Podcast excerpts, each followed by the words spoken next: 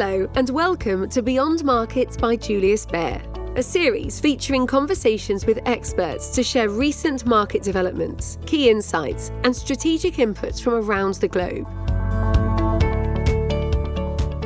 Greetings, ladies and gentlemen. Welcome to the Julius Baer podcast. This is Richard Tang, the China strategist and head of research Hong Kong for Bank Julius Baer. Now, back in early February, we invited Hong Hao, who's the partner and the chief economist of Grow, to discuss on the outlook of the China market. And today, I have the great pleasure to have him back on our podcast again. Hi, Hao. Thank you very much for joining us today. Hey, Richard. Great to be here. So, Hao last time when we spoke, I think in early February, we were both articulating a constructive view on the China market, and the arguments were simple. So, China was reopening, uh, policy was accommodative, now, after the Chinese New Year, the market actually pulled back quite a bit after a very, very strong rally in November, December, as well as in January. But it seems that the market is still consolidating right now. So, a natural question to ask both of us is Will we still see a rally in Chinese market? So, from Julius Baer, our answer to the question whether we still have a rally in China is yes. We still think there will be rally after the current consolidation. Now, if I have to explain the reasons for the pullback in the market, I think there are three. One, I do agree that the expectations of the market have got a little bit inflated, especially when this compared to the recovery, which is a little bit slow. Second, I think the policies, even though they're accommodative, the magnitude of it has underwhelmed investors a little bit. And third, after a very, very strong rally in three months, in November, December, and January, I think it's fair to say that the positioning and also valuation got a little bit extended. But now, after the post Chinese New Year pullback, I think the expectations of the market have come back to more realistic level. Also, now that the government transition is complete, we think that the policy is about to ramp up. And lastly, with a bit of profit taking, I think the market valuation and positioning also got to more reasonable levels. And I think what worth mentioning is that the government now seems to strike a more pro-business tone in its narrative so I think we may indeed see a renewed rally sometime in the second quarter. And frankly, I think at this point of time, it might be risky to be too bearish on the China market. So that's my viewpoint. Hao? What do you think? I think the rally before the Chinese New Year was really hard and really fast. So the Hong Kong market was up more than 50% at one stage from the lowest point in late October. I think, Richard, you're right in the sense that people want to take some chips off the table because more than 50% in three months is a really good gain in any year. Some people may want to take the profit and then go fishing. We can't blame them. But I think looking forward though, now that we're back to the 20,000 round number level, I think the market is still consolidating. So the market is still waiting to see solid data on economic recovery from China. I think for now, even though the initial activity data, some of the real estate data suggest uh, tentatively a recovery is in place. But I think for most people, after 50% gain, they will want to see more evidence. Or the other way to say it is that the 50% rally previously had already anticipated it nascent recovery that we're seeing right now. And for the market to go substantially higher from here, we need more good news and firmer data to support our thesis. That sounds uh, reasonable. I guess uh, we want to drill into some of the points that we just discussed. One on the fundamental recovery, and then the other one on policy. So let's talk about them one by one. Now, on the fundamentals, I think most of us will agree that the recovery is real. As you mentioned, the pace is a bit slow. And frankly, if you look across the different parts of the economy, it's somehow uneven. I guess you agree to that statement, Hao. So you were just back from mainland China. What do you see on the ground and what are the things that you're keeping track of? I think people are eager to make a comeback. So after three long years, much have lost friends, relatives, and profits for the Chinese people. It's been really tough three years. So people are trying to make it back. So I think for the couple of weeks that I've been traveling in China, I've met like so many people that I haven't seen for three years. And also I can feel the enthusiasm in them. I can feel the eagerness for them to put those three years behind us and move forward.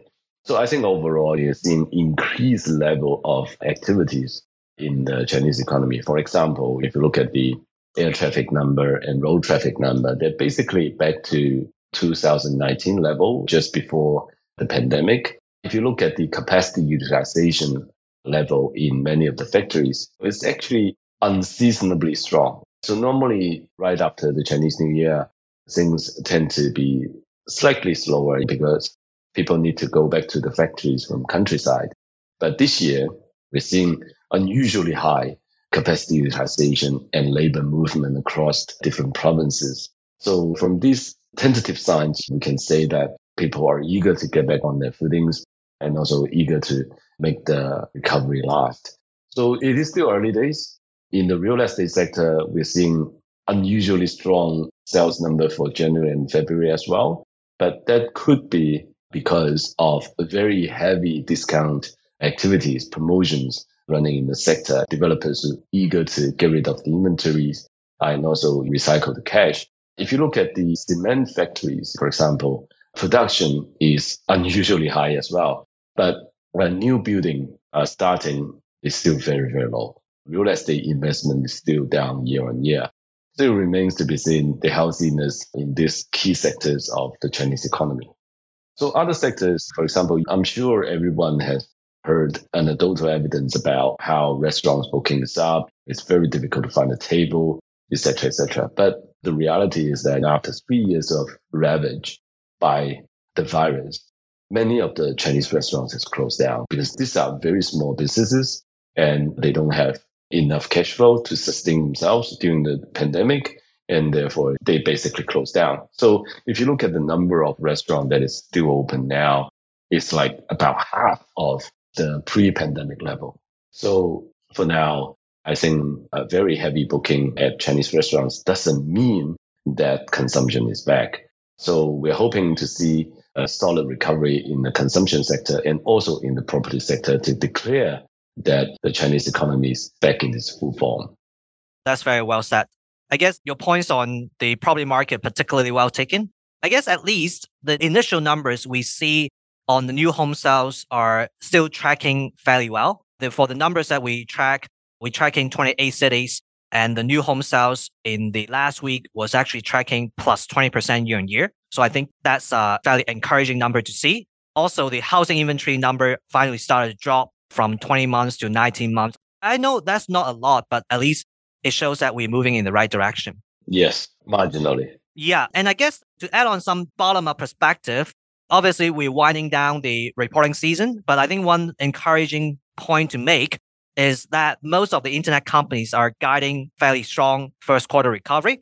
This is true for advertising, for e-commerce, for delivery segments, etc. So I think that at least implies some solid improvements in at least some parts of the Chinese economy.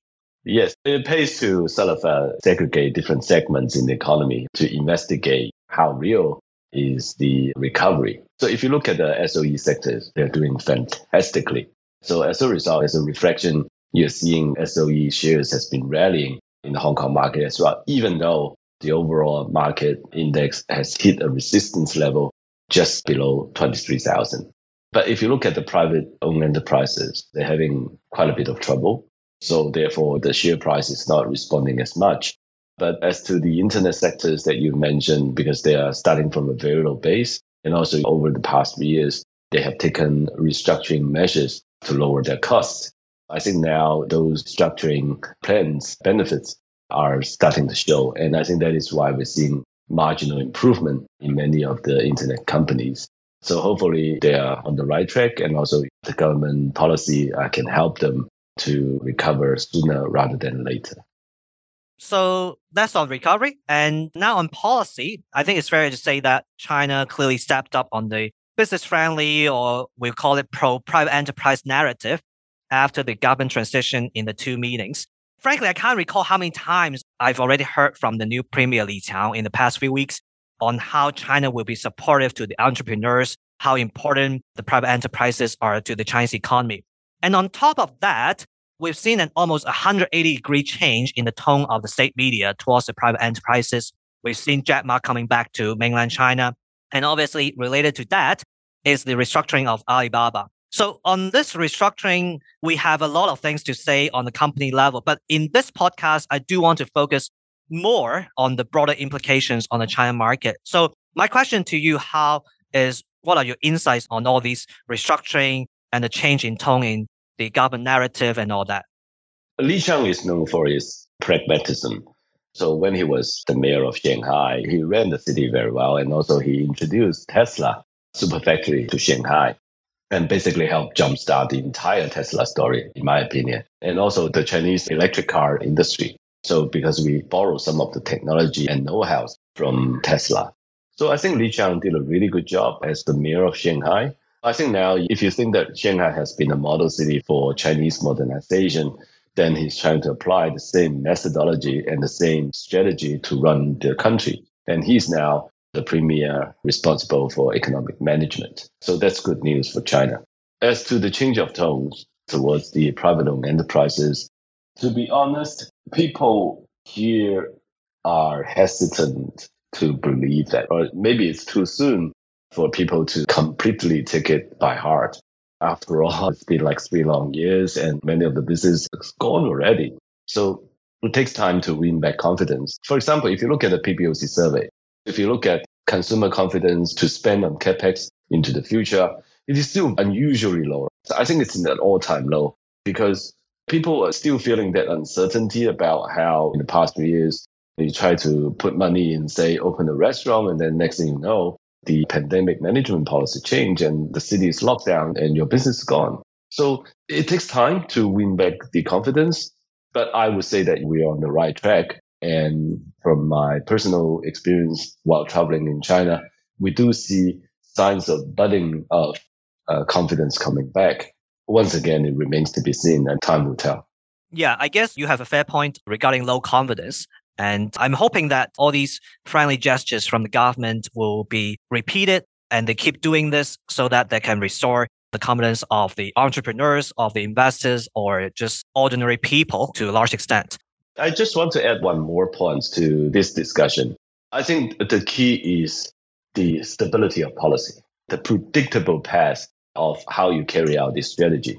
As long as you can let people see hope and also people know that you mean business and the path is clear and you're sticking to it. So the rules are clear and how we get there. That direction is clear where we're going. Then the confidence will gradually come back. But if you keep changing the policy, you say one thing one day and then you say another thing later, then the policy would become very unpredictable and therefore people don't know where to put their money and basically just give up.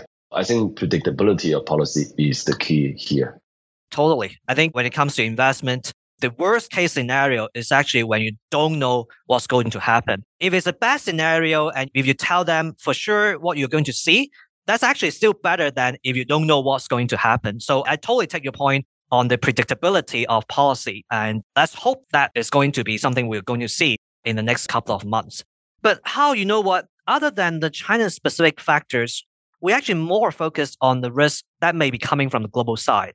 Now, obviously, over the past two to three weeks, we spent most of the time to understand the stress of the US and European banking system. And I'm sure you did the same too, Hao. And at this point of time, I think the frequent indicators that we're monitoring shows that the banking stress is well contained, but there will inevitably be a credit drag and the banking lending standards will be tightened up significantly. I don't know how Grow sees this. Julius Baer is still in the soft landing camp for the US economy, but we do have to admit that after considering all these risks, we have to admit that the risk of recession is now slightly higher because of the potential credit crunch. And clearly, if the US is going into a recession, it will definitely be hard for any equity market, including the Chinese equity market, to do well. And then the other thing that we're watching is clearly geopolitics. Hao, I'm sure you've watched the TikTok hearing and President Xi Jinping is just back from Russia. Now, I think realistically, this will be a constant issue that the market will monitor but for the recent events or the upcoming ones, is there anyone that may concern you, Hao? Well, I think the TikTok hearing has been in the making for some time now. So people know that TikTok is being banned in parts of the US government. Some government officials can't have the TikTok app installed on their iPhone, so they can't use it. And now they're trying to ban the entire app. And whoever trying to use VPN to use the app to bypass the US regulation to use the app could be sentenced to jail for like up to 20 years. So it's just absolutely insane. So I think you can see the hostility in all of this. And also, I don't envy Mr. Zhao's position in his congressional hearing. But because of his good look, he has won a lot of the hearts of the Chinese fans, by the way. So he, he's actually uh, the number one talk about topics on Weibo after the day of hearing for a number of days because of his good look and also because his articulation of how TikTok could bring the two cultures together. So that is that. But obviously, the technology rivalry is heating up.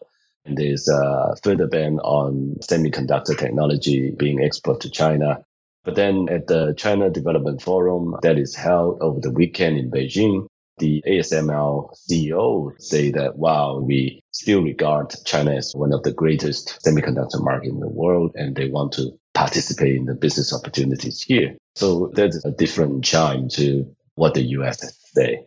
So I would say that it's very complicated to negotiate these terms. But having said that, as you can see, the 2024 presidential election is very near.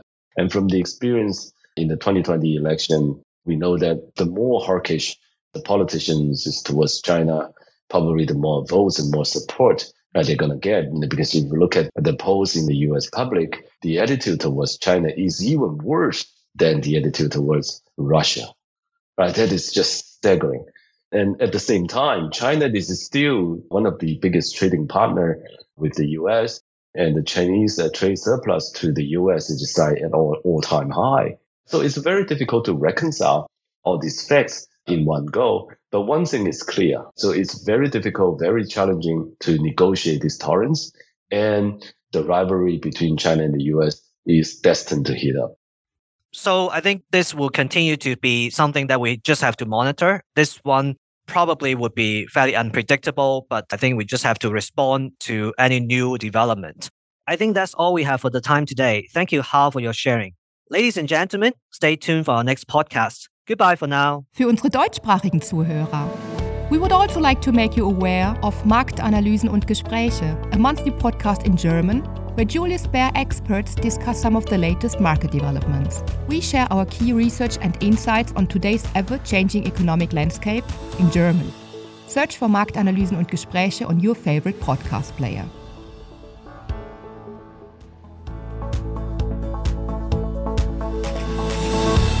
Been listening to Beyond Markets by Julius Baer.